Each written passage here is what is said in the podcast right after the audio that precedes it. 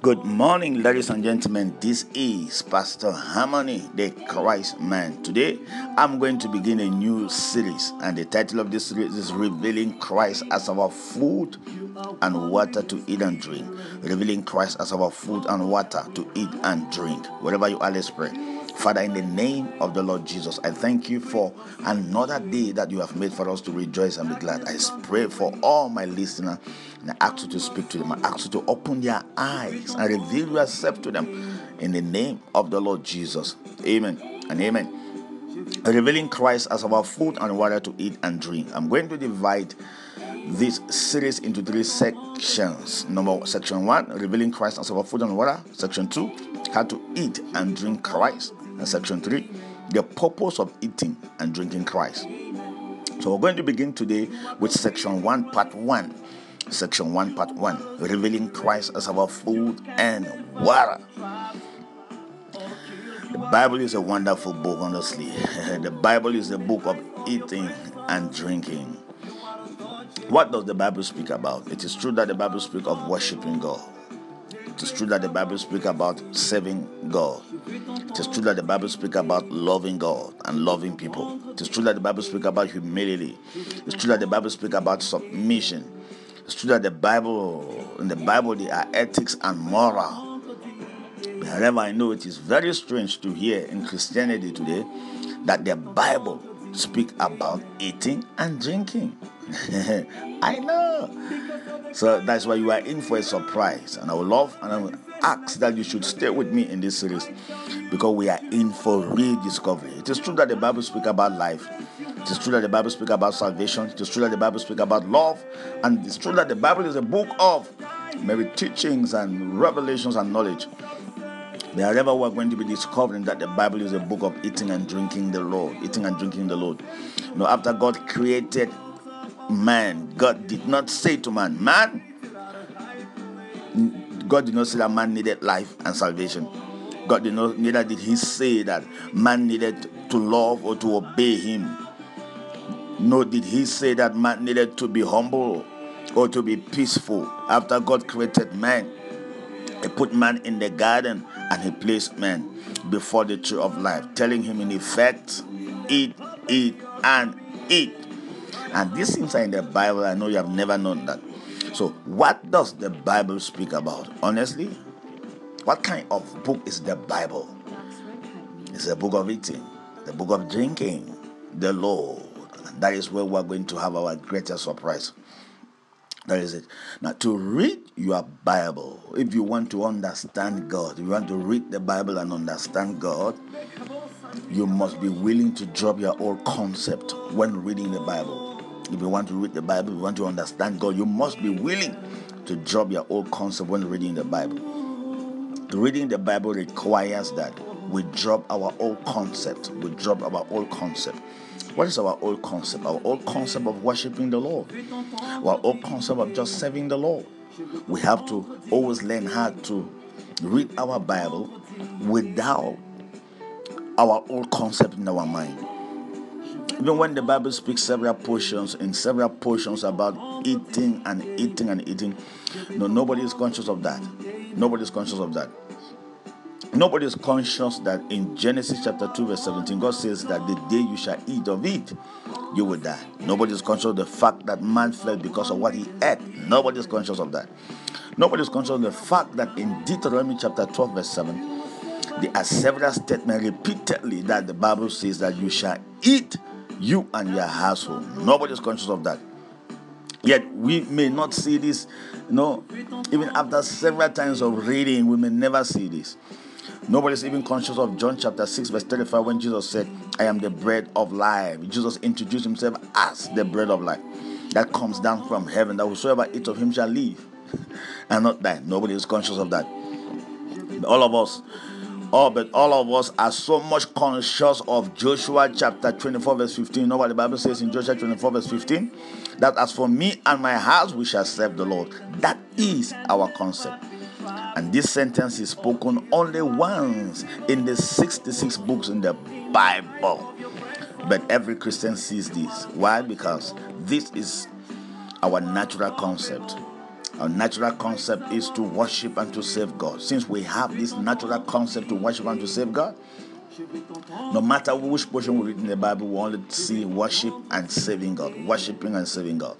But the Bible speaks several times and several places, several destinations on eating the Lord and eating and eating. That's what we're going to be making a lot of discovery.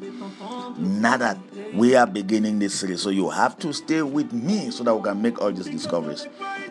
So, in reading your Bible, you want to understand God, please be willing, be flexible, be willing to drop your old concept of just worshiping and serving God. Be willing to drop your old concept and begin to just be flexible so that the Spirit of God can open you up to who God is. In the name of Jesus.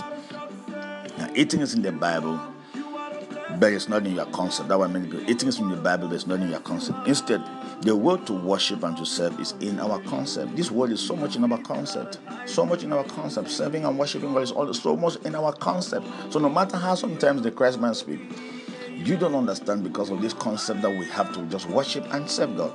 And there is nothing wrong with the concept of worshiping and serving God. You know, but we have that so much in our concept to a level that we are missing the other aspect of God, which is more subjective to us, and that will cause us to experience God better. You know, this is how people read the Bible. Is how people actually read their Bible they actually read their minds and concept into the Bible. There are many people you don't believe that they read their minds and concept into the Bible.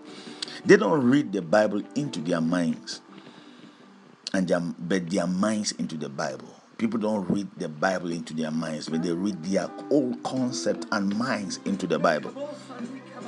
God says that our thought are not His thought, yet we are not even willing to drop our thought Every time you come to the Bible, you are not actually reading the Bible, you are reading your concept. Many people, that is how they. They come to the Bible, they are not reading what they are seeing. They are reading their minds. They are reading their concept. They are reading their old conceived ideas, religious conceived ideas that they have taken from, from fathers of faith and forefathers.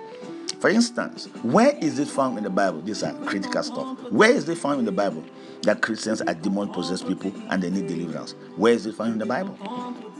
Genesis to Revelation. Where is it found in the Bible that Christians are demon possessed and they need deliverance? But you have it in your concept.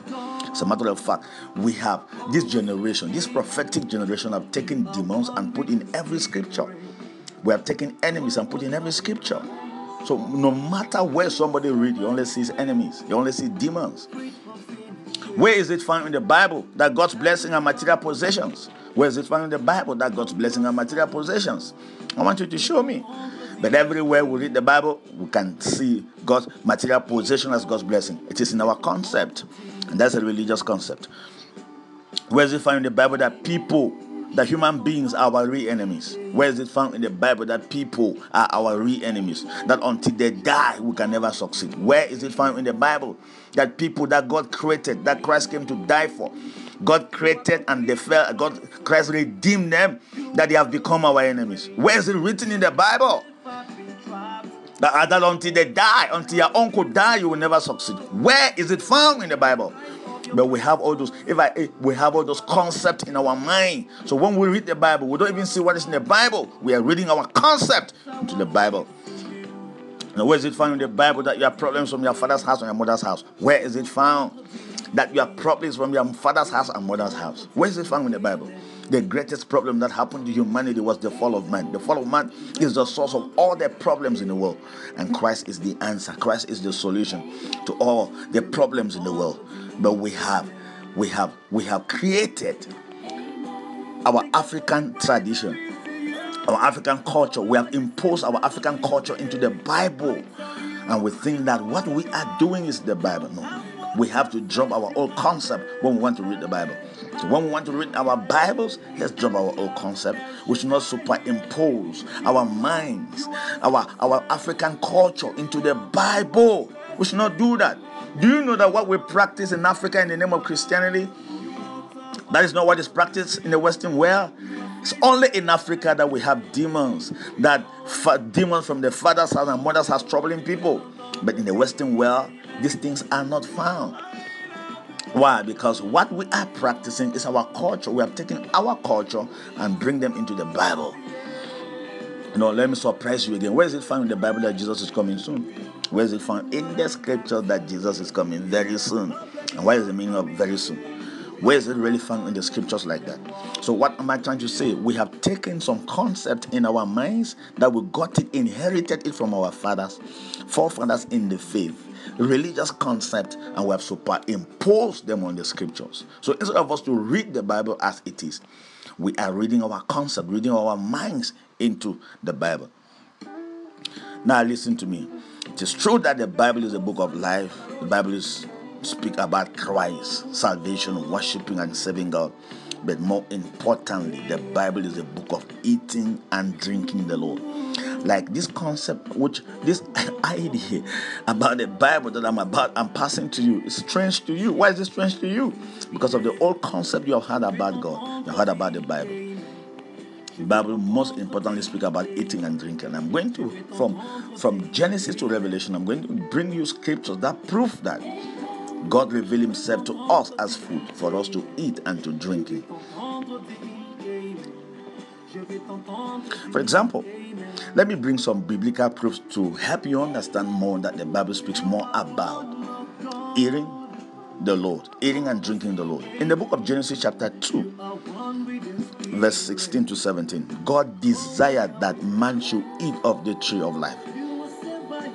Genesis chapter 2, 16 and 17, and the Lord God commanded the man, saying, Of every tree of the garden thou mayest freely eat, but of the tree of knowledge of good and evil Thou shalt not eat of it, for in the day that thou eatest thereof, thou shalt surely die. Now, this is in the Bible and it's in the book of Genesis. In the book of Genesis. Now, please hear me. After God created man, he did not say, Adam, I created you, you know. I am your Lord, you know. You have to worship me. You have to thank me. You have to praise me. God did not tell Adam like that. Now, we do not see these words recorded in the Bible. These things are not recorded in the Bible, but these thoughts are man. They are man's religious concept. They are our religious concept. Our religious concept. And I am not suggesting that these concepts are bad, but this this religious concept came out of man's fallen thought. Man's fallen thought. This religious concept: worship me, serve me, thank me, praise me they came as a result of the fall of man, man fallen thought. They were not there from the beginning. These thoughts were not there from the beginning. Not there from the beginning. After God created Adam, God placed him in the front, in front of the tree of life, and told him to freely eat of the fruit of the tree in the garden. You can't believe that the first commandment that God gave to man was that he should eat, not to worship, not to serve. Eat. You are free to eat of every tree in the garden, and you are not supposed to eat of the tree of the knowledge of good and evil because the day you shall partake of it, that is when you are going to die. So the first thing God wanted man to do was to eat, to eat, and to eat him. Therefore, we see that the Bible is a book of eating. Now, from Genesis, I'm already giving you the proof. To eat who? To eat what? To eat God, to eat the Lord.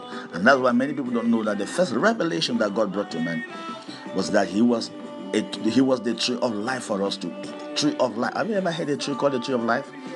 Have you ever heard the tree called the tree of life? And who told you that that tree was just a tree? That was God presenting Himself, revealing to man as the tree of life, as life, for man to partake of Him. For man to partake of Him. And the first mistake that man made was a dietary mistake. He made a mistake with what he ate. He ate the wrong thing. And that led to the fall of man. So it is a dreadful thing to eat the wrong thing. Adam fell because he ate the wrong thing. Mm-hmm. And our phys- and physically, and our physical eating is a symbol of this matter. Physically, we are supposed to be very careful with what we eat. All of us, physically, we must be careful about what we eat anything we eat, whether it is of an animal life or plant life, supplies Jesus life. Supply life to us. Do you know that everything that we eat give us life, supply life. Whether from animal life or plant life, it supplies us life. If we eat the wrong thing, we can be poisoned. We can be poisoned. As a matter of fact, we can become sick, and more dangerously, we can die. Our diet are very important. Our diet, are, the kind of things that we eat are very important. As a matter of fact, what is killing people is what they eat. The first mistake that man did was a dietary mistake of the kind of thing he was supposed to eat. The same is true spirit in the spiritual realm. The fall of man was a product of what he ate, not who he worshipped. The fall of man was a product of what he ate, not who he worshipped. The fall of man was a product of what he ate, not who he worshipped. Only God is the right food. He is the only God is the right food for us to eat. I'm telling you, only God is the right food for us to eat. The tree of life in the garden was the revelation of God Himself. As a matter of fact, was a revelation of Christ. The revelation of Christ, the tree of life. Remember, Christ came as the tree of life that Adam failed to partake of. Christ came as the tree of life. He said, I came that they may have life and have it more abundantly. What is he saying? I'm coming that they may partake of the tree of life. Since they failed to partake of the tree of life, I'm coming so they can partake of the tree of life. That is so. That is that is why I said man fell because of what he ate. So because of that, if we eat anything that is not God, we eat the wrong thing. Whatsoever we partake of, which is not God, we are partaking of the wrong thing. And not surprising, every human being has been poisoned because of what they ate, because of what Adam ate. Every human being has been poisoned.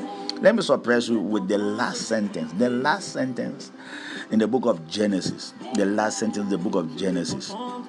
The last sentence in the book of Genesis. This is what it says. It's talking about Joseph. They embalmed him and he was put in a coffin in Egypt. They're talking about Joseph. This was the end of Joseph and it is the end of the entire human race. This is the outcome of a man who was created by God and who was poisoned by what he ate. What did they do? After being poisoned, man died. After his death, he was placed in the coffin. And after being placed in the coffin, he remained in Egypt. He remained in Egypt. They embalmed him and he was put in a coffin in Egypt. They're talking about Joseph, the end of Joseph. And it is the end of the entire human race when he partook of what he was not supposed to partake of. He was poisoned, died, and after his death, he was placed in the coven. Being placed in the coven, he man in Egypt. He died. So man fell as a result of what he, he ate. The fall of man was a product of eating. And the first revelation that God gave to us was the revelation that he was the tree of life for us to partake of him. So don't forget, although the Bible speaks about worshiping the Lord, although the Bible speaks about worshiping the Lord and, and saving the Lord, you know, the Bible also speaks about eating and drinking the Lord. Eating and drinking the Lord. The Bible does not just speak about worshiping the Lord and serving the Lord. The Bible speaks about eating and drinking the Lord. The first revelation God presented to man of himself was not a king for, for him to worship or to serve, but the tree of life for us to eat and drink. The first revelation God presented to man was that he was the tree of life. It was a the tree of life. The first commandment God gave man was not to worship him, but to eat him, to partake of the tree of life. The fall of man was not a was a product of what he ate. Man fell as a result of diet, what he ate, not who he worshipped. God is our rightful. Our job as Christian is to feed on Christ daily. Jesus Christ, remember, he said, I am the bread of life. So whosoever eat of me, whosoever eat of me shall live and not die, shall live forever. Whosoever partake of me shall live forever. Why? Because he was the tree of life, he was the bread of life. And so, this is just the beginning of this series. I'm going to come further to explain better more about this. But I pray for you this morning. I pray for understanding. I pray that God would fill you with the knowledge of His will in all the wisdom and spiritual understanding. I pray for spiritual understanding. I pray that you start to see God in Christ as you are food and water for you to eat Him and drink Him in the name of the Lord Jesus. I pray for understanding. I pray that God will reveal Himself to you as you are food and water for you to partake of Him on a daily basis. In the name of the Lord Jesus, you are too blessed. So you must stay with me through this series so that we can explore all of this series in the name of the Lord Jesus. I am your friend and pastor, Harmony, the Christ man. And I love you with the love of Christ. To contact me, contact me in my WhatsApp. You are too blessed in the name of the Lord Jesus. Bye bye.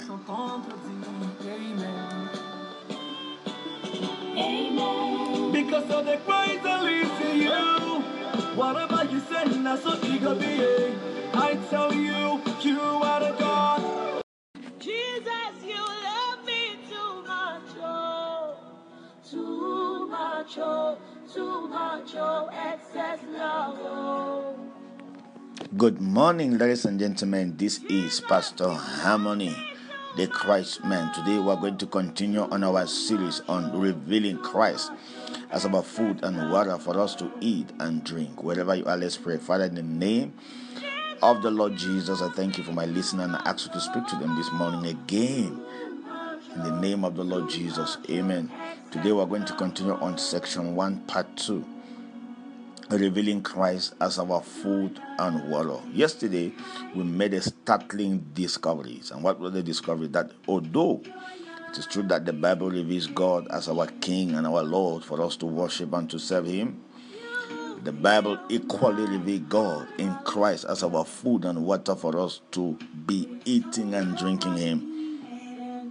For me, which is more preferable, which is more preferable that the Lord should be revealed to us as our water and our food for us to be eating and drinking. Okay, if there is anything that we do every day, it's eating food and drinking water. So if the Lord reveals Himself to us as our daily food and daily water, I think that is more preferable than for us, than for Him to reveal Himself to us as a King and the Lord for us to be worshiping Him, maybe in a particular spot or a particular building. So we discovered that in Genesis chapter 2 16 and 17, God revealed Himself as the tree of life for us to eat Him. For us to eat Him. The first commandment that God gave to man was not to worship Him, but to serve Him. But not, was not to worship Him, no to serve Him, but to eat Him. The first commandment God gave to man was not to worship Him, was not to serve Him, but to eat Him. The day you shall partake of this tree, certainly that you are free to eat of every tree in the garden, but the day you shall partake of the tree of the knowledge of good and evil, you are going to partake of death, you are going to die. And the first mistake that man made that led to the fall of man was a dietary, dietary mistake. Dietary mistake. Man ate the wrong food and he died. And Christ is our real food. Christ is our real food. So today, I want to continue to prove that the Bible is about eating the Lord. The Bible is about eating the Lord. The Bible is not just about worshiping the Lord as King or serving the Lord as Lord. No, the Bible is about eating the Lord eating the Lord. Eating the Lord. God revealed Himself in the Bible as food and water for us to eat and to be drinking Him. Like we saw yesterday in Genesis chapter 1, verse 16 and 17, God revealed Himself in Christ as the tree of life for us to partake of him. Genesis chapter 1, Genesis chapter 2, from 16 and 17. God revealed himself in Christ as the tree of life for us to partake of him.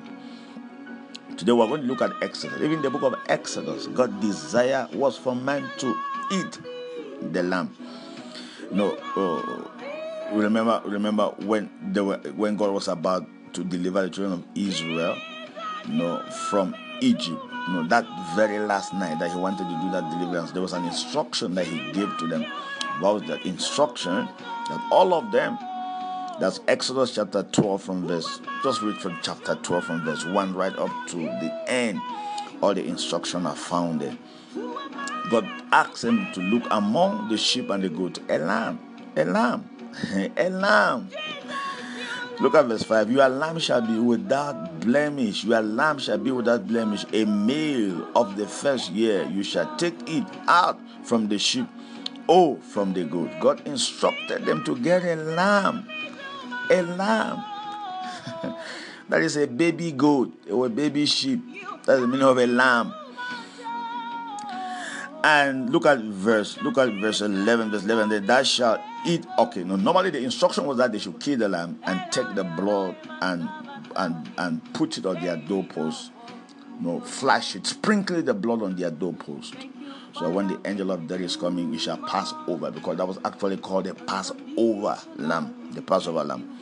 And so, what are they supposed to do with that lamb? What are they supposed to do with the flesh? So, the blood is supposed to be uh, at the doorpost. So, what will become of the flesh? What will become of the of the lamb? Look at verse 11. Verse 11 says, And thou shalt, thou shalt eat, eat, thou shalt eat, eat with your loins girded, your shoes on your feet and you are starving your hand, and you shall eat it in haste. For it is the Lord's Passover. you didn't get that. So, what are they supposed to do with the lamb that all of them are supposed to kill? Not to observe it, but to eat.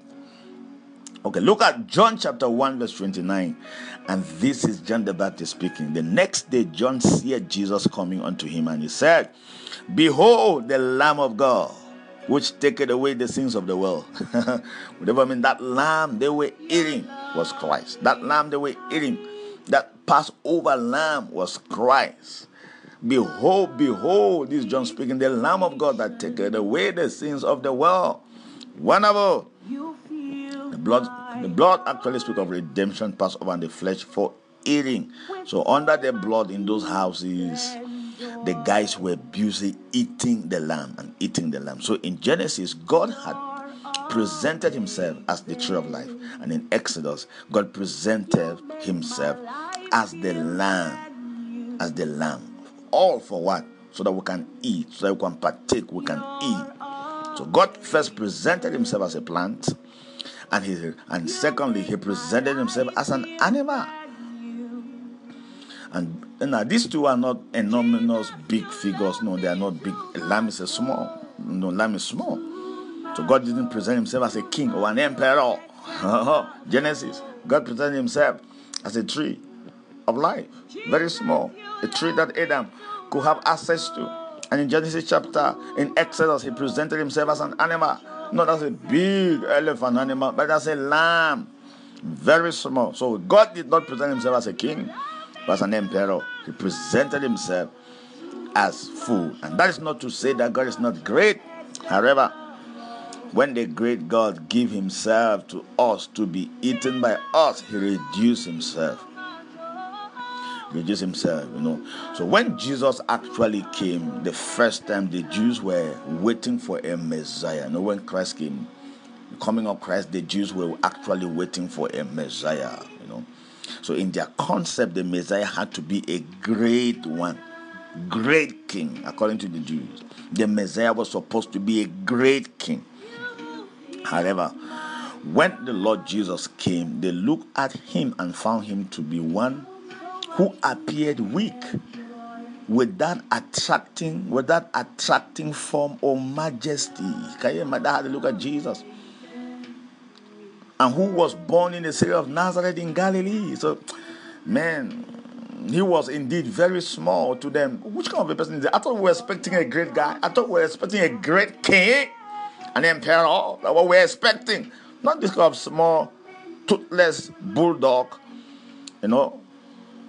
And one day, one day, in the book of John, chapter 6, this very small Jesus that they despise performed something spectacular the book of John, chapter 6, he fed 5,000 people, not counting the women and the children, with five loaves of five loaves of bread and two fishes.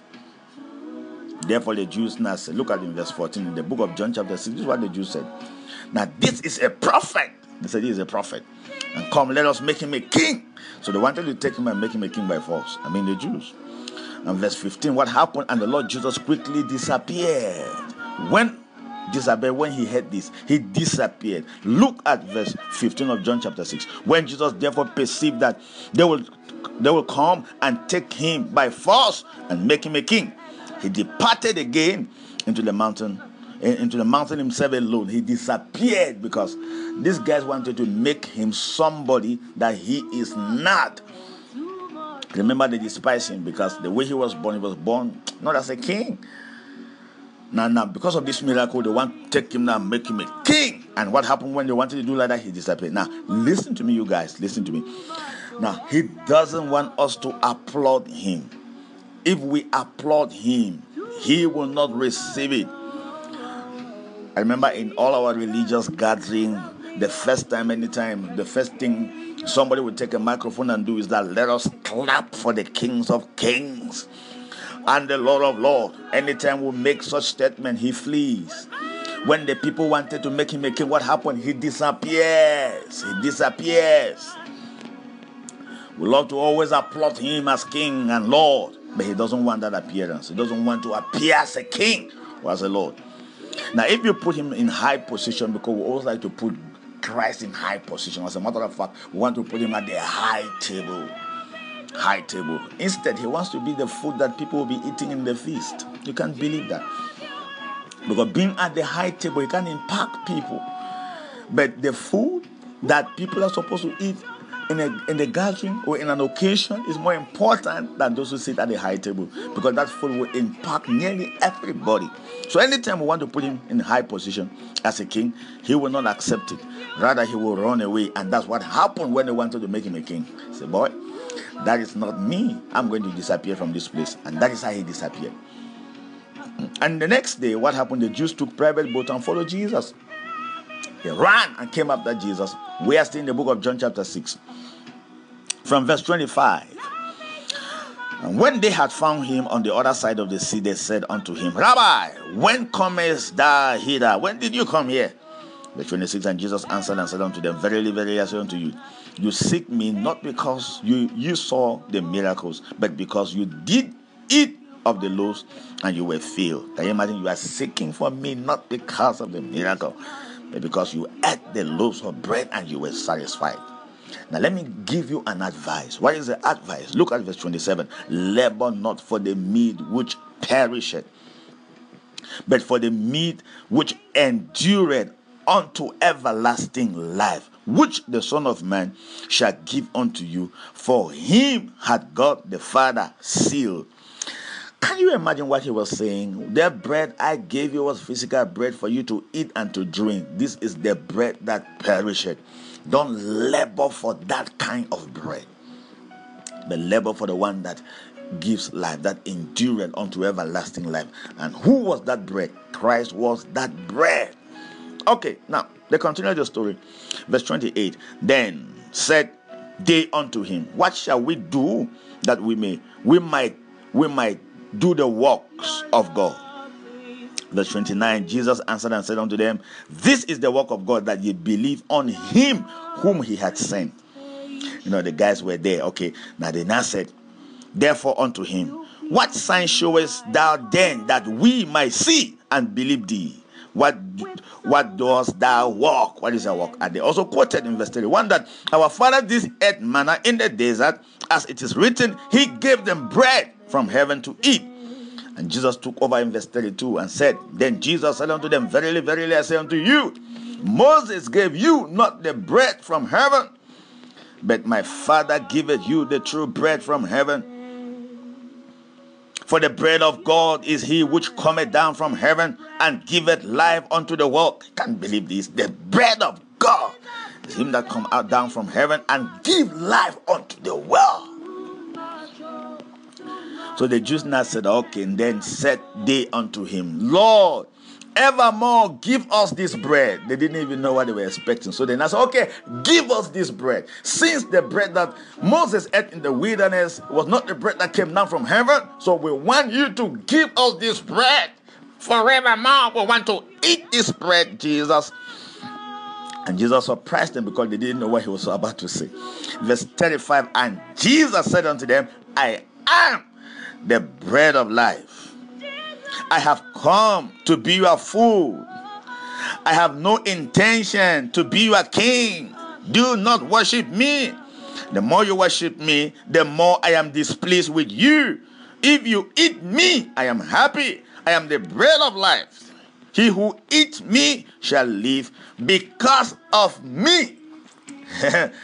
That is paraphrasing. I'm actually paraphrasing that verse. So from verse 35, read right up to maybe 58. Jesus Christ is convincing them that He is the bread of life. So ask me what happened when Jesus spoke like this. That very day, Jesus had 72 disciples. He lost 60 disciples that day. He lost 60 of them. And I pray that as you are even hearing me, you should not lose me. I pray that you should. I pray that that I should not lose you who have been following me because of what I'm revealing. Revealing Christ as our food and water for us to eat and drink. Can you imagine when Jesus Christ brought down this revelation? Remember in the book of John, they wanted to make him a king just because of what they saw. But Jesus Christ revealed himself to them as the as the bread of life, the bread that come down from heaven. I don't want to be a king. I don't want you to worship me. I don't want you to carry me and put in a high position. No, no, no. I don't want to be in a high table. I want to instead be the food that people are eating in a feast.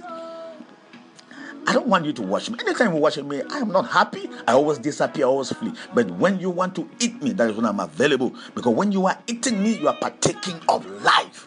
You are partaking of life. I came as the very tree of life that Adam failed to partake of so that you can partake of. When you partake of me, you are partaking of life because you will not live. Because I came that we may have life and have it more abundantly. You can't worship me and have life. But when you eat me, when you partake of me, that's when you are partaking of life. And that is the position that I want to take. I'm taking the position of food and water for us, for you people to partake of me. Now, 60, 60 of the disciples said, This is hard saying, we can't take it. How does he want that we should eat his flesh and drink his blood? It is, it is, it is an it is an it is occultism, or what is he talking about here? 60 of the disciples fled and disappeared, and only the 12 were there. And Jesus looked at the 12 and, and said, You people are also here. Can't you people go? And Peter answered and said, You have the word of life. We have no other place to go. We have no other place to go. If partaking of you will give us the life, then we are supposed we will partake, we will eat of you. now, I want you to listen very well because this is neither a moral concept nor religious concept. It is truly a divine concept. Now, do you know that today we still have our belief, we still have our religious concept, we still have the feeling that the Lord is high above in heaven that he is altogether holy. As a matter of fact, we believe that he's a dangerous God and a consuming fire. The kind of concept we have about God is a religious concept very religious concept. King and lord we're supposed to worship him. And if we don't worship him he's going to kill us. No he revealed himself to the food that we eat every day because what supplies us strength what gives us strength is the food that we eat every day. The water. Somebody say water is life. Why? Because anytime you take water you receive energy and strength. And god revealed himself as food and water for us to partake of him. I came that they may have life and have it more abundant. How are you going to have the life? You can't have the life. The king doesn't supply life. No, you all what you do to a king is to worship a king. The only thing that gives life is food. The day you shall partake of me. I say the day you shall partake of this other tree, you certainly die. But you are free to eat of every tree in the garden. And there was a tree called the tree of life. Tree of life, whatever means for you to have life, you have to eat him. You can't worship a king and have life. When you partake of of Christ as our life. That is when you are partaking of life. Of life. But like I said, all over the world, we still have this concept that God is a king. Like I'm saying, I'm not saying that God is the concept is wrong. I'm not saying that God is not king. I'm not saying that God is not Lord. So please don't begin to misquote the Christ man. But like I said, they have nothing to benefit us. Anytime you are hungry, the food that is on the table, whether you're partaking of that food, has nothing to benefit you. But the one that comes into you is the one that benefits you. As a, as a matter of fact, remember that man fell because of what he ate. When man observed the fruit and observed the tree, nothing happened. It's when he ate the fruit that man fell. So it is what you take into your system that either gives you life or destroys you. So God Himself revealed Himself to us as food for us to eat and drink. And that does not cancel the fact that God is King and Lord. Like I said, being King and Lord, worship Him, and you worship Him. No matter how you cry and pray without partaking on Him, He doesn't like it because it does not help you, it doesn't give you life. It's when you partake of Him that you have life. When you partake of Him that you have life. And that is it. So, wow. So, God's concept is not for you to do anything to do anything except to eat him. You didn't hear that. God, God doesn't have any concept of worshiping and serving. like the way we believe in, sing some nice song and sing some no no partake of him. When you partake of him, that when you're happy because he cannot be your life. He cannot supply life to you. Remember the first thing that God promised man was life. How do we have life? By partaking him. He came to be our life. For you, us to have life, we must partake of him. Now, I want to let's just look at this scripture again. Look at John chapter 6, from verse 56 to 58. Now, this is Jesus is speaking. He that eateth my flesh and drinketh my blood dwelleth in me, and I in him. This is wonderful. He that eateth my flesh and drinketh my blood dwelleth in me, and I in him. My brother, this is union. This is mingling. This is what I call saturation, saturation and intoxication. He that eateth of me and drinketh my blood dwelleth in me and I in him. This is what we call oneness. Union, oneness, intoxication, saturation, mingling.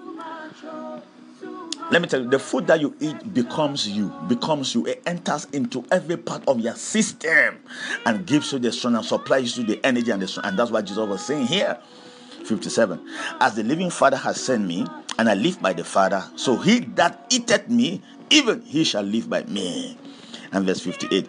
This is that bread which, which came down from heaven, not as your fathers did at manna and are dead. He that eateth of this bread shall live forever. He that eateth of this bread, he that eateth of me shall live forever. Because when I come into your system, I become your life. Christ is our life. For Christ to be our life, we have to eat Him daily. It's not just our life, it's the bread of life. It's one thing to have life, one thing to maintain the life. For you to maintain the life, you have to keep constantly eating food so that you can keep having life. He that eateth of this bread shall live forever. Now, let me surprise you. Do you know what? Let me tell you what. Our church fathers told us that this is the communion table.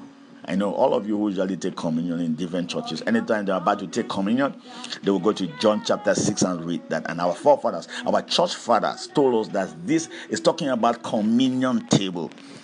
Bigger than communion table, my brother. Remember, now this is actually what I call communion, koinonia in Greek, fellowship, oneness, but not the physical bread and wine that we practice in the name of communion. People partake of communion and still die. People partake of the body and the blood of Jesus in the name of communion and they don't have the life of God in them. The life of God is bigger than the communion that we partake every Sunday, first Sunday of the month. Bigger than that. Talking about Christ Himself, a spirit coming into our spirit, our union with him, our union with him, our oneness with him in spirit. Whosoever has joined unto the Lord is one with the Lord in spirit, my brother bigger than physical communion, bread and wine, bigger than that. So our communion is our oneness, our fellowship in spirit. So our church fathers told us that. So all of us partake of communion, thinking that we're going to partake of life. Not bigger than that. Bigger than that. Do you know what Jesus said? Man shall not live by bread alone, but by every word that proceeded out of the mouth of God. The word of God is God Himself. When you are feeding on the Lord, Christ is a spirit. Christ is a person, spirit person. We are supposed to be intoxicated, saturated with Him, saturated with Him by feeding on Him. To my friends, Christ is our food and water for us to eat. Him and to drink Him, and so that we can live forever. I'm going to continue proving tomorrow the fact that Christ is our food for us to eat and our water for us to drink. I will continue to prove that point because I want to make my point so clear so you should not go and misquote the Christ man somewhere.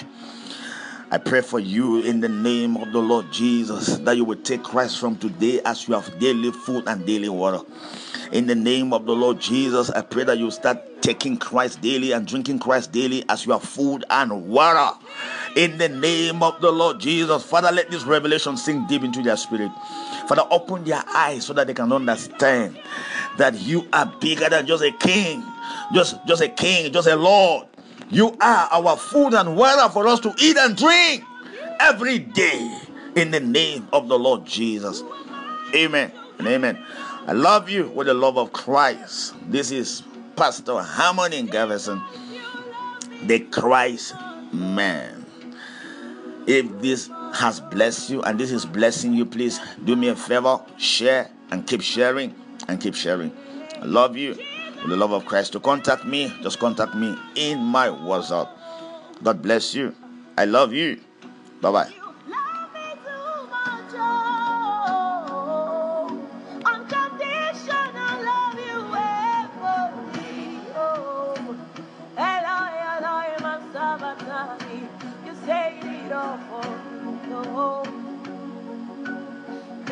for loving me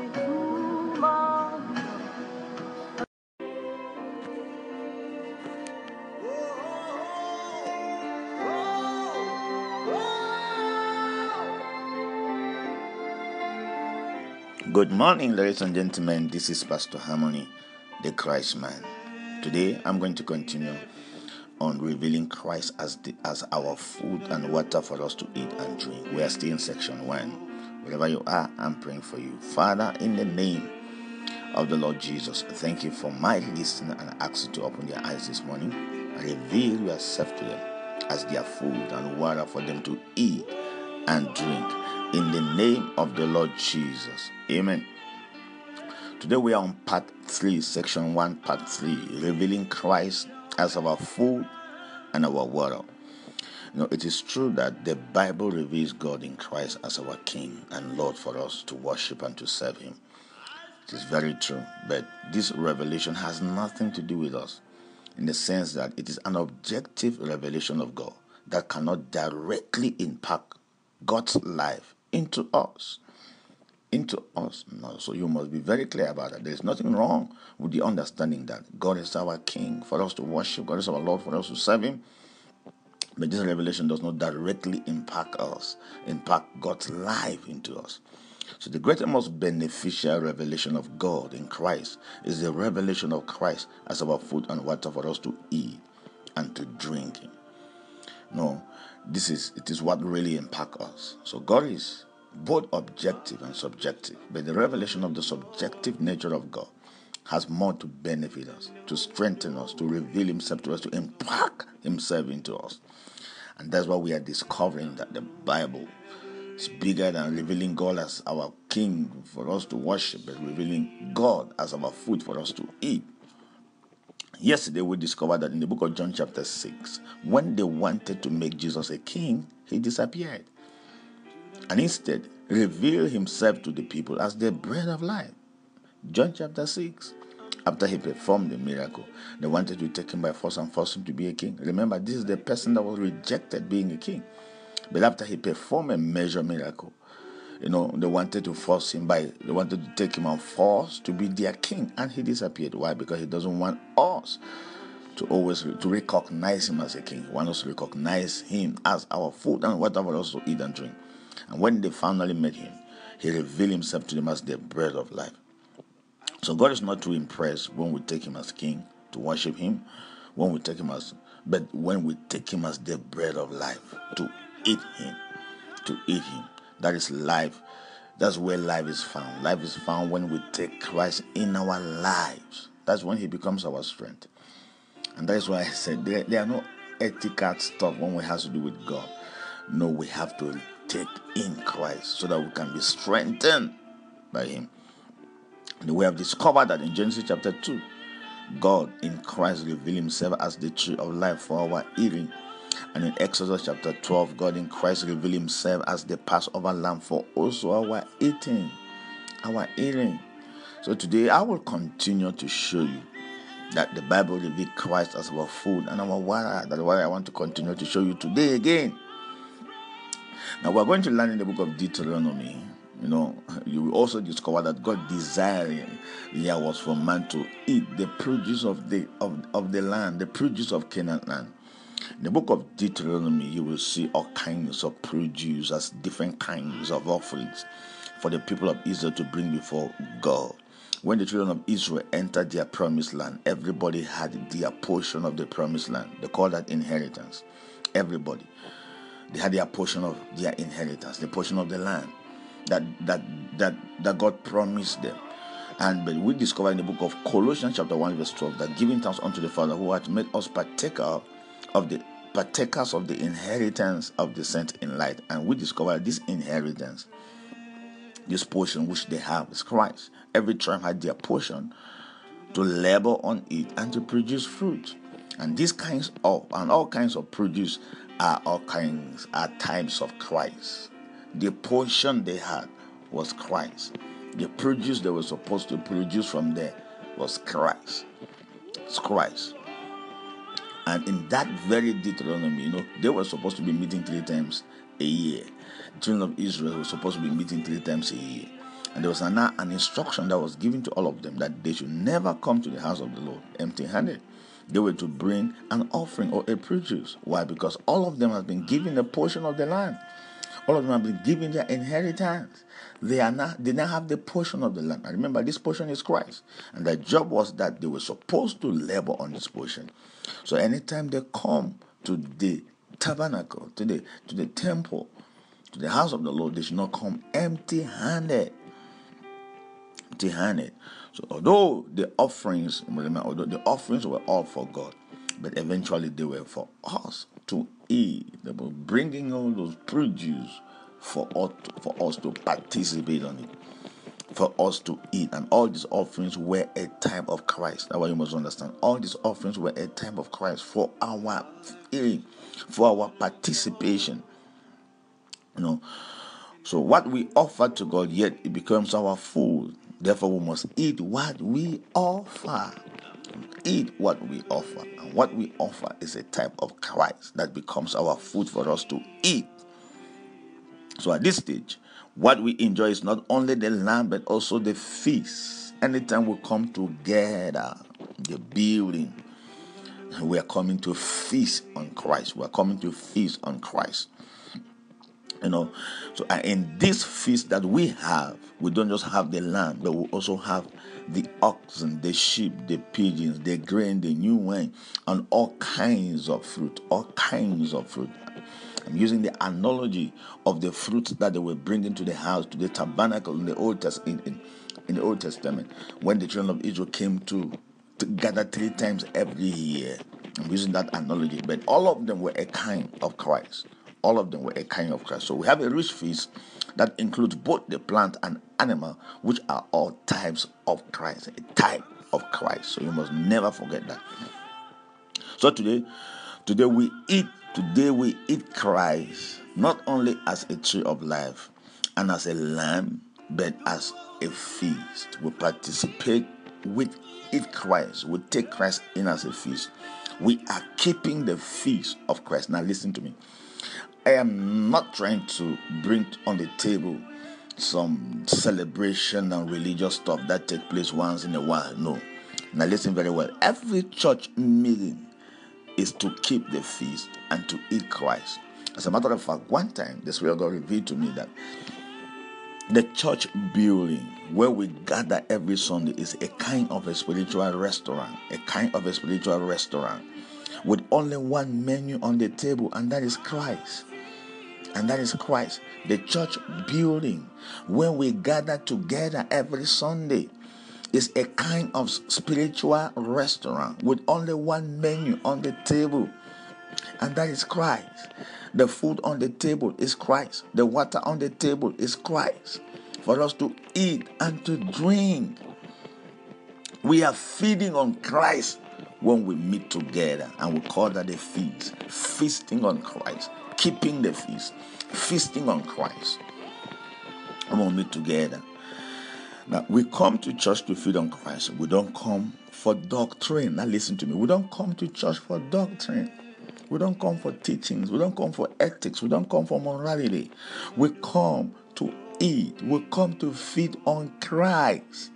We come to feed on Christ. Anytime you are in, it, in the religious church environment, and the only thing they give you is what you are supposed to do and what you are not supposed to do we are not doing the right thing. We come to feed on Christ. What we need is the energy, the strength to overcome sin, the strength to overcome weaknesses, sicknesses in our lives, and that strength is Christ alone. You need humility, feed on Christ. You need submission, feed on Christ. Christ is all. Christ is all. The church environment where we come every Sunday, every Wednesday, or within the week, it is a kind of a spiritual restaurant with only one menu on the table, and that is Christ. Christ is the answer to the, the problem of sickness, the problem of, of pride, the problem of, of, of, of death. The Christ is the answer. We feed on Christ. Christ is the answer to the problem of immorality. We don't come to receive doctrines. We don't come to receive uh, uh, ethics and moral. We come to feed on Christ. Because the all-inclusive Christ dissolves. It's like an all-inclusive dose that that that that that takes care of every problem of humanity. You must remember that the only reason why God created you and I was for Himself. He created us so that He can come into us, fill us, saturate us, intoxicate us, and and express Himself through us. So we come to church to feed on Christ. We come to we're keeping a feasting when we come to church to feed on Christ. And Christ must be the only menu on the table. We come to feed on Christ. We come to feed on the bread of life. and that is the original meaning of the word communion. Communion and fellowship, koinonia. Like I said yesterday, the church father says said that you know, communion is something that has to do with just physical. Like what we take sometimes once in a while, bigger than that. Come to feed on Christ. Come to feed on Christ. We come to participate in the divine nature. We come to be saturated and intoxicated with the life of Christ. When you read your Bible, when you are praying, when we come together, we are coming for a feast. The church environment is a feasting environment. what are we feasting on? We are feasting on Christ. We are feasting on Christ. We are feasting on Christ. And that is why we come. We don't come to hear about demons. We don't come to hear about father's house and mother's house problem. No, we come to feast. Come for a feast. We come to participate. We come to partake of the tree of life. That's why we come.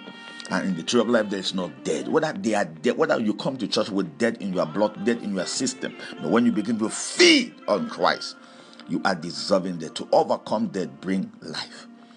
To overcome death, bring life. Don't begin to talk about death. To overcome any kind of problems in this world, bring Christ. Christ is the overcomer. Christ is the answer. Christ is the life that we all need. And in the book of Revelation, God also desire that we should all participate again, eat the tree of life. Revelation chapter 22, verse 14. The Bible says, Blessed are they that do the, do these, do his commandments, that they may have a right to the tree of life and may enter in in through the gate in the city. Revelation chapter 22, verse 14. Therefore, we see that eating and drinking the Lord is our destiny, it's God's ordination. If you do anything else or have another choice, other choice, you will find dead.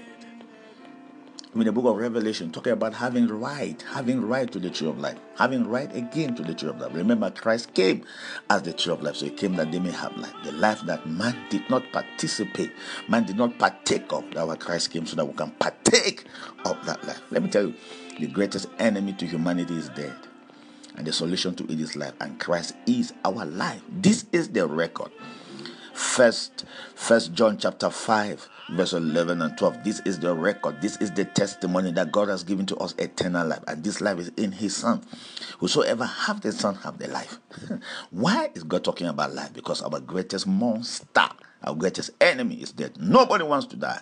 And all of us are looking for life. And christ came as the as our life. He did not just come to give us life. He came to be our life and he did not just come to be our life, he is the bread of life so that we can participate, we can eat him daily to partake of life. We don't have any other choice. Any other choice apart from life is dead. Any other choice apart from Christ is dead. Any other choice apart from Christ, and whether morality, whether the knowledge of God, whether doctrine apart from Christ, any other choice is dead. As a matter of fact, man was instructed not to participate, not to eat of the tree of knowledge of good and evil. So the knowledge of good is also dead. The knowledge of good is dead. But he was instructed, he was supposed to participate and partake of the tree of life. Any other thing apart from Christ is dead. And we feed on Christ. So God so God's ordination is for us to feed on Christ, eating the Lord. And we have no other choice. God ordained even before the foundation of the world that that you know our destiny and our future will be that we will be daily will daily feed on Christ and live on Christ every day we're supposed to be feeding on I don't know what you eat every day but I feed on Christ every day I feed on Christ even as I'm talking to you I'm feeding on Christ I'm feeding on Christ as a matter of fact I am only dishing out to you what I've been fed on I'm giving Christ to you because I feed on Christ daily Christ is my life Christ is everything to me. I feed on Christ. I don't feed on demons. I feed on Christ. I don't feed on demons. I feed on Christ. What are you feeding on? What are you feeding on? No, we must be. What must Christian do? Eat Christ. What kind of Christians are you? We are Christians who eat the law. What kind of church do you have? A church that feeds on the law. We must have a church that feeds on the Lord. Christians are people that eat the law. They eat Christ. Christ is their daily food, their menu. You know, that is all. Christ is the only menu we have. The entire Bible speaks about Christ. It doesn't talk about doctrine, morality. It talks about Christ. And Jesus said, I am the bread of life. The more you keep taking of me, the more you are immuning yourself against death. oh, Jesus Christ is the immunization, is the immunity against death. He has abolished death and brought immortality to life, to light through the gospel. The gospel is Christ Himself as our life. When we participate and take Christ in, we are dissolving death. Can you imagine every human being on earth participate it on Christ daily? We'll no more be talking about death. We'll no more be talking about there is no peace, there is no joy because Christ is peace. Christ is our joy. Christ is our life. Christ is our love. Everywhere we are supposed to feed on Christ. Christ is an all inclusive dose. Christ is an all inclusive spirit. It has everything that humanity is seeking for. They are all in Christ. We're supposed to participate in Christ. Participate, take. We're supposed to eat Christ and feed on Christ. So, so in Christianity, generally today, we have lost the matter of eating the Lord and it has we have lost sight of the fact that believers have the right to eat the Lord. We don't even talk about this one. As a matter of fact, we are, we are so much involved and, and, and, and, and distracted from the Lord. We are focusing on the minor instead of the major, which is Christ. And Christianity today. So that's why Revelation said, Blessed are those who watch their roads because they have right to the tree of life. It is not right to worship, to serve God, but the right to eat. Worshipping the Lord is not bad, serving the Lord is not bad. They are objective to us, but not subjective to us. That is, they cannot impact life to us. Anytime you worship, when you worship somebody, it doesn't impact life to you, but when you take part, when when you participate, when you when you take the person in, and that one is impact life into your life. Remember that man fell because of what he ate was because of what he ate that brought to the fall of man. The fall of man was as a reason of what man practices, man, what comes into your life really determines a lot. Really determines a lot. So our job is to eat the Lord. The revelation of God as a king for us to worship and serve him does not directly change us or strengthen us. That's why anytime we preach, preachers preach, this is what they will tell you. They will ask us to receive Christ. They will ask us to take Christ in. What comes in is what changes you. What comes into your life is what really impacts you, not what is outside of you. No matter how you are hungry, if there is food on the table and you don't eat the food, the hunger will not disappear. If you are thirsty to drink and they put water, they give they put water on the table and you don't drink the water, the taste will the taste will continue we are supposed to participate. That is why Jesus Christ told the woman of Samaria, I am the living water. The water I'm going to give you, man, you will never come here again. That water will be in you a well. That water will be in you a well, sprinkling up um, up to everlasting life, to a level that you will never come again. And he was talking about himself. He was talking about himself. Say, out of their belly shall flow rivers of living waters. And that was God Himself. He was talking about Himself. What I give you as food, what I give you, what you will take in, will meet your need. We feed on Christ daily. We feed on Christ daily. We drink Christ daily. And that is what gives us the strength. As we eat food and drink water daily, that is how we're supposed to be feeding on Christ and drinking Christ daily for our strength. For our strength. For our strength.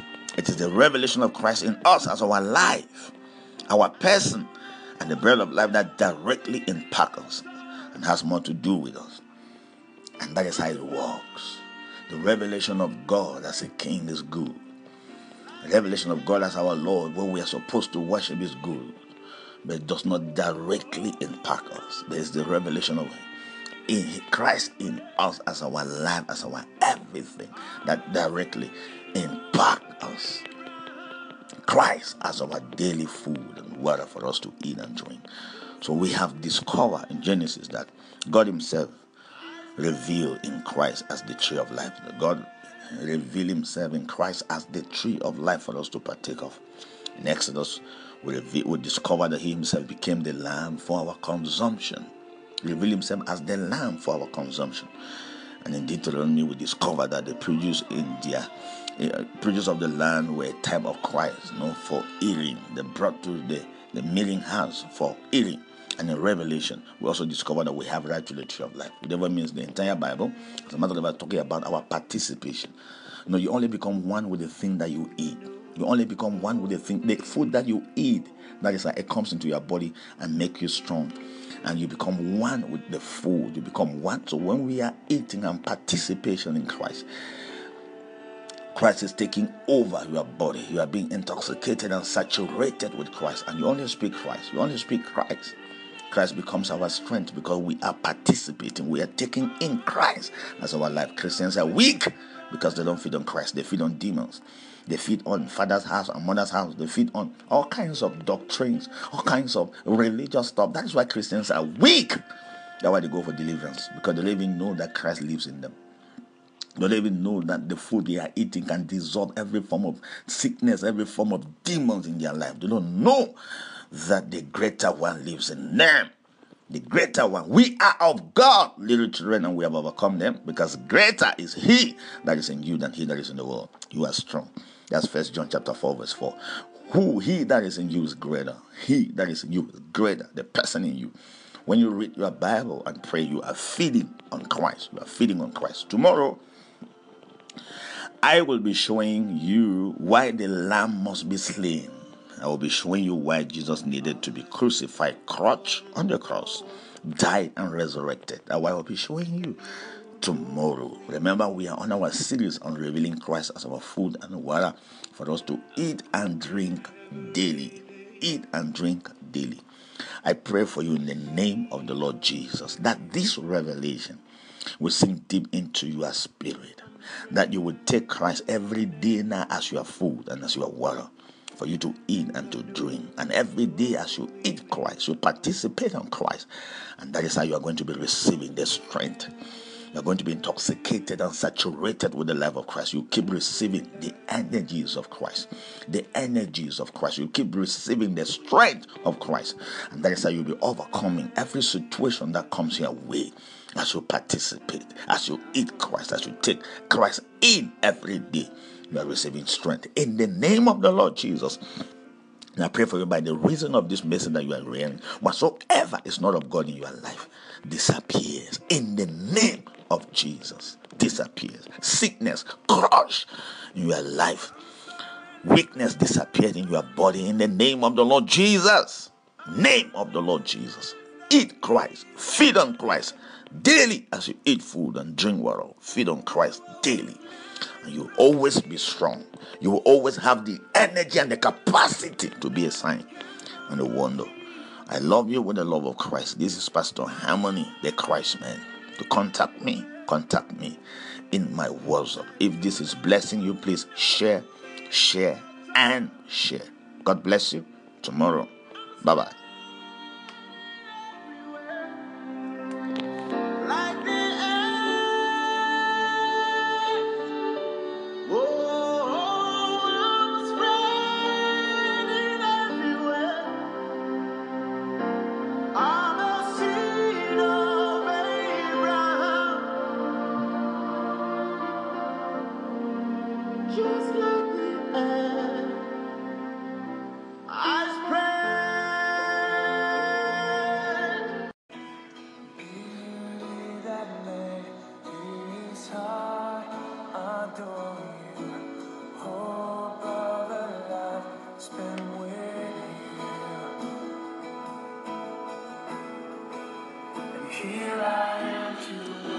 Morning, ladies and gentlemen. This is Pastor Harmony, the Christman.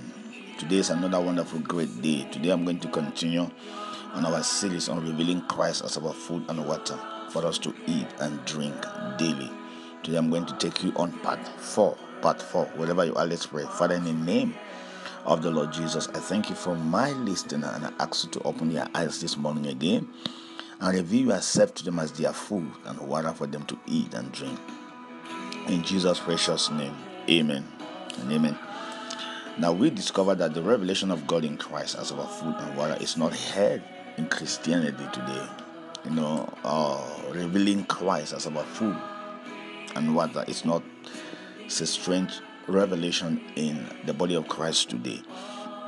The only revelation we had about Christ was the revelation of being Him being the King and the Lord for us to worship and to serve Him all over the world, everybody know that the only thing they're supposed to do is to worship God and to serve God. You know, we discovered yesterday, the other day in John chapter 6, that when the people wanted to force Jesus to be a king, he vanished, he disappeared, and later revealed himself to the people as the bread of life because God never really intended that we should carry him in high esteem, high position because that will not really impact us. He came to be our life. For him to be our life, he must come to our level. We don't need to take him as a king because taking him as a king or a lord is just to worship and to serve him. But that is the concept that the church has had for many years. And that does not cancel the fact that God is our king and God is our Lord for us to worship and to serve him. But like I said, that is an objective revelation of God that really has nothing to do with us. It does not really benefit us in the long run. So so far we have seen that in Genesis, God God revealed Himself in Christ as the tree of life for us to partake of Him in Genesis. In Exodus, He revealed Himself as the Lamb, the Passover Lamb for our consumption, the Passover Lamb for our consumption, for our eating. And in Deuteronomy, we discover that the produce in the land were a type of Christ for our eating. After after uh, the children of Israel entered their promised land, everybody was given an inheritance. And that inheritance was actually Christ. That is, they had their portion. And they were supposed to work on their portion and bring the produce to the house of the Lord. They call that an offering. And all those offerings were a type of Christ. And the purpose of that offering was for healing. For healing. Healing. They also discovered in the book of Revelation now, we all of us have right to the tree of life. So God still bring us back to the fact that we were supposed to participate, we were supposed to partake of Him. Partake of Him. That's why when God created man in the book of Genesis, said, You are free to eat of every tree, but the tree of the knowledge of good and evil thou shalt not eat, because the day you shall eat thereof, you shall certainly die. So man died because of what he ate. The fall of man was a result of what he ate. What he ate. And as a matter of fact, we are going to be living by what we are eating. What we are eating, we were supposed to partake of the tree of life. Jesus Christ came as the tree of life for us to partake of Him. Today, our focus will be why must Jesus Christ, the Lamb, be slain? The Bible says Christ was slain from the foundation of the world. He was slain from the foundation. Why must He be slain? Why must Christ be crucified? Why must Christ die? Why must He be resurrected? You know, we don't know this. Who is Jesus as a matter of fact? Jesus Christ was the manifestation of God and the mingling of God with men. He lived a life full of God. He lived a life full of God. There was nothing sinful, nothing wrong about him. His was a life in which only God could be seen. He manifested God. As a matter of fact, he was called Emmanuel. And what's the meaning of Emmanuel? God with us. God with us. He was Emmanuel. Yet, according to God's eternal purpose, he had to die. He had to die. But why must Christ have to die? All along, while growing up, I heard that that the only reason why Christ was supposed to be died because we were sinful. Christ must die for us. Because we were sinful, Christ have to die for us. And that is true, but there are more important reasons why Christ have to die. They are more important. As a matter of fact, you know, because of sin, Christ have to die. That is the minor reason. So today, I'm going to give you three reasons why Christ must die. And in this reason I'm going to give you, one is the measure and two are minors. One is the measure and two are minors. And I'm going to begin with the minor reasons. The two minor reasons, and I'll give you the one major reason why Christ had to die. Mm, mm, mm. For, okay, the reasons now. These are the three reasons. Number one, for our judgment and redemption. Christ had to die, number one, for our judgment and redemption. Number two, to terminate the old creation. Christ had to die for the termination of the old creation, to bring the old creation and man to an end. And the major reason is Christ needed to die to come into us to impact Himself as life into us and to be our life supply and every other thing. But let's begin the explanation of this stuff. Number one, for redemption through judgment. Oh, for our judgment and redemption. Christ had to die for our judgment and our redemption. Oh, for redemption through judgment. Man was fallen and creation must be judged.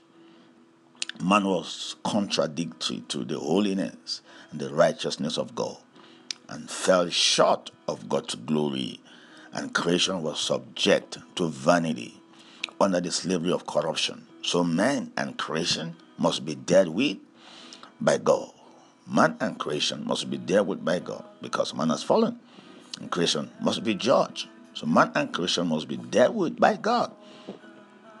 Now let's look at it from another dimension. God had a plan, and Satan came in to frustrate and to stop God's plan from being accomplished.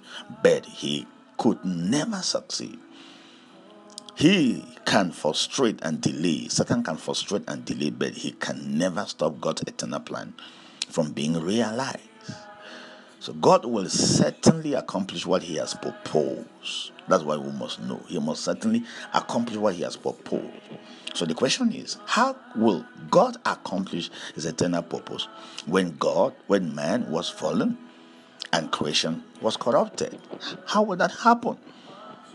He accomplishes His purpose by redemption, which can only come through judgment by redemption who can only come which can only come through judgment and that is why christ must had to die on the cross that is why christ had to be judged on, the, on behalf of the fallen humanity and corruption and corrupted creation corrupted creation. Through judgment god could redeem fallen humanity and recover corrupted creation through judgment. God redeem us the fallen humanity and recover corrupted creation. So the death of Christ on the cross is, on one hand, the judgment of God, and the other hand, the redemption of God. We all know that we are, we were sinners. You know, before the cross, all of us were sinners. We were born sinners. We were born sinners. We are all children of Adam. That's before the cross. The book of Romans, chapter 5, verse 12, the Bible says, Through one man sin came to this world, and through sin death has passed to every humanity. And that was before the cross. So we were all born sinners, for all have sinned. That was before the cross. We were all sinners. So God must judge the sinners. No redemption without judgment. There is no redemption without judgment. Before our redemption, God had to judge us first because something went wrong. So you don't just come and redeem somebody that has that uh, you don't just redeem a criminal without judgment. And that is why in our law in our law court or legal department, when somebody is a criminal, and is convicted of something before sentence, either life sentence redemption will be given to him, that he will be released or he will be sentenced to life imprisonment or to death. The first thing is judgment. The first thing is judgment.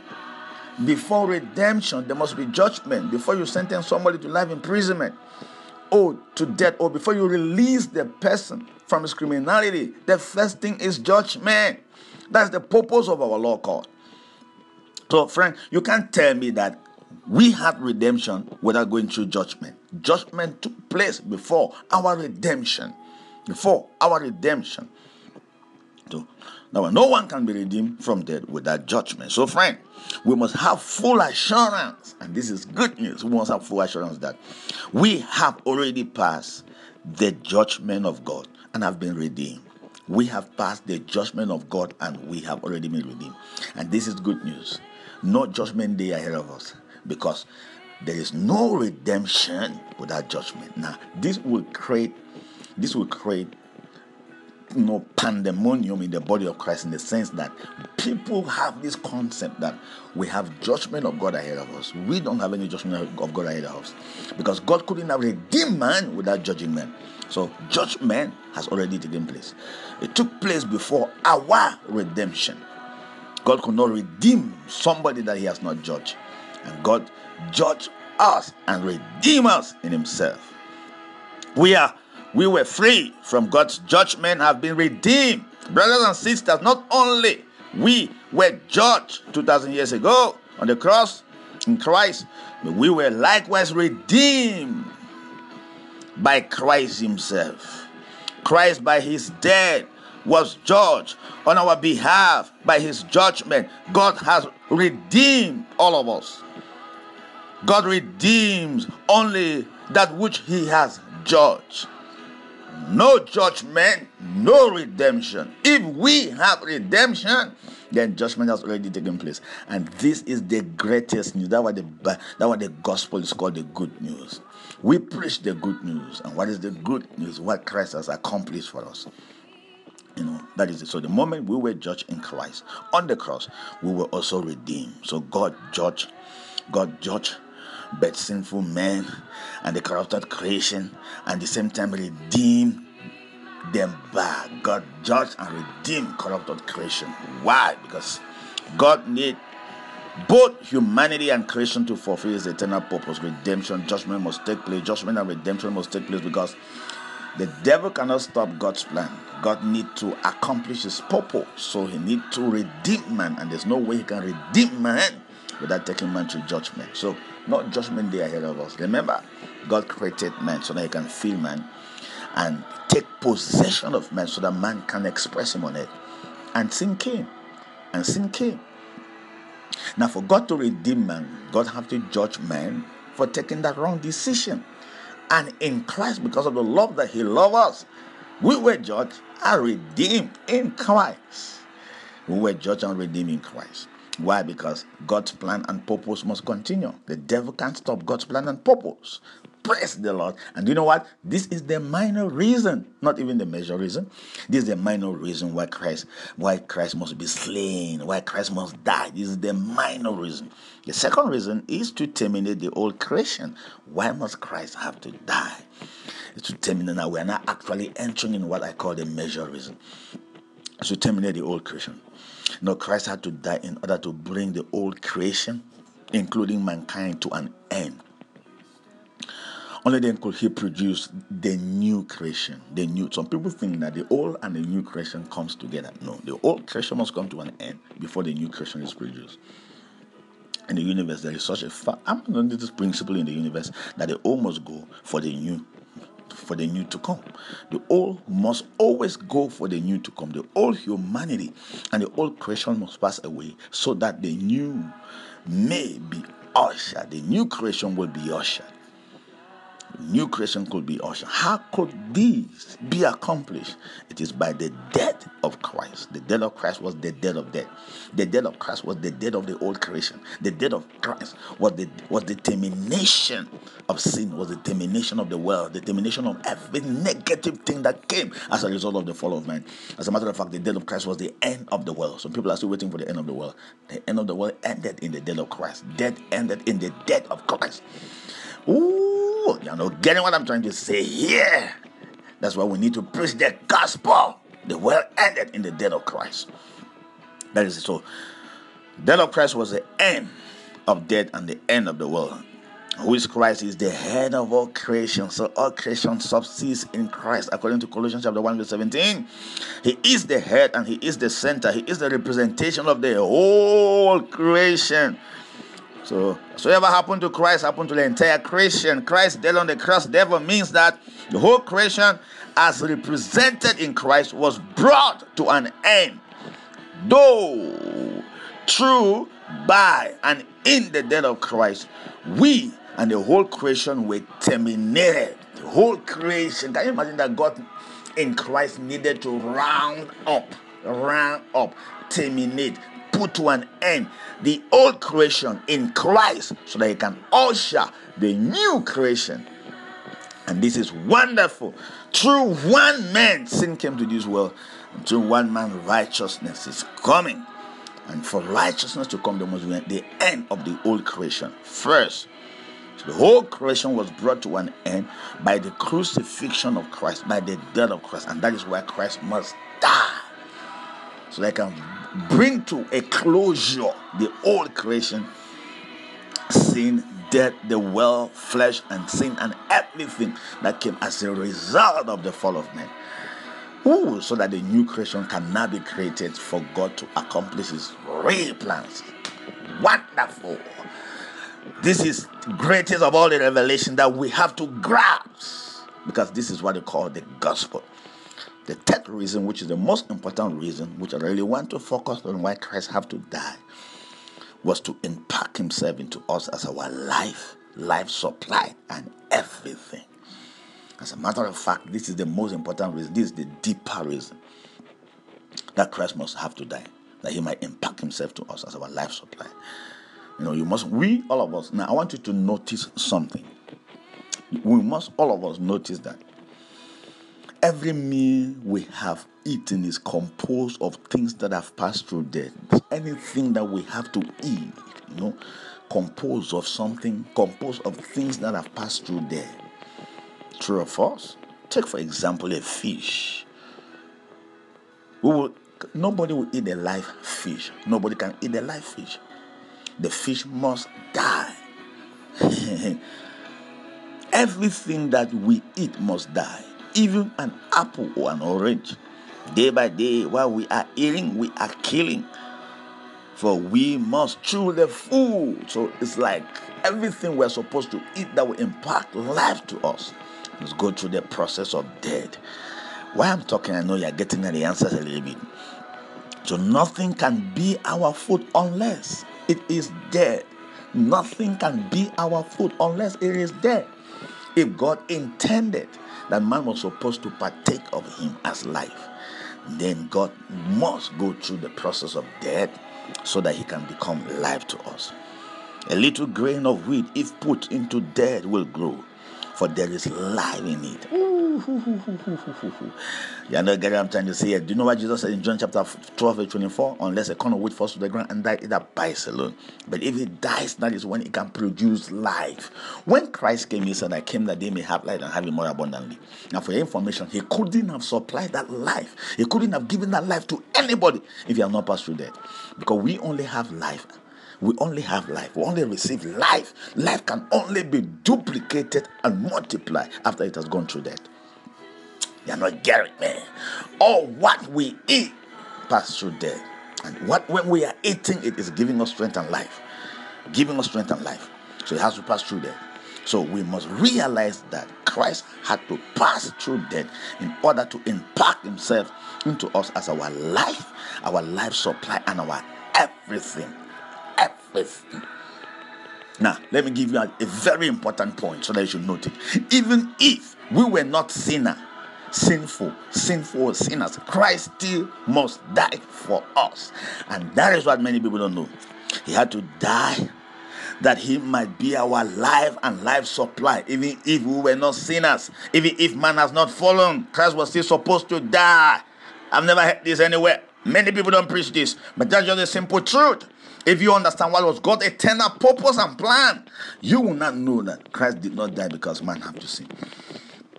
If, if man did not sin, Christ must have had to die. Unless a corn of wood falls to the ground and die, it abides alone. Before the corn of wood to reproduce and duplicate himself, that corn of wood must go through death. And that is the key. Christ was the only begotten Son. And what was God's eternal plan? To bring many sons into glory. To bring many sons into glory. How would that happen? He must go through the process of death go through the process of death. And that was so even if man did not sin, that could have still happened. Now let's look at the process by which God, God, God had to have Eve out of Adam. Eve. So for God to get another life from Adam, what did God do? He needed to cause Adam to fall into deep sleep. That we can we can acclaim that to be dead.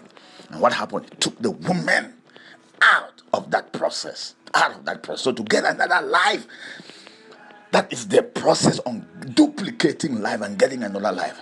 The one that is alive must go through the process of death so that more lives can be duplicated. So when a man sinned or man did not sin, God, Christ could, could have still died so that John chapter 12, verse 24 should come to pass unless a corner would fall to the ground, and that is abides alone. Remember, God predestinated all of us to be conformed to his son. He wanted to bring many sons into glory. How would that happen? That will happen through the process of death. And this is the major reason why the lamb must be slain. So that this lamb cannot duplicate and supply himself as life to everybody. So that we can all partake of him and eat him and drink him and have the life that he has. Wonderful news. Wow.